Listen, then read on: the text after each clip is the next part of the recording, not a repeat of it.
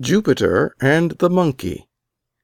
A baby show with prizes Jove decreed for all the beasts, and gave the choice due heed.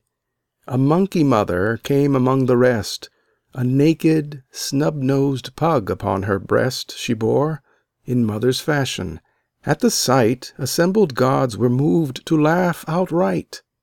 Said she, "Jove knoweth where his prize will fall. I know my child's the beauty of them all.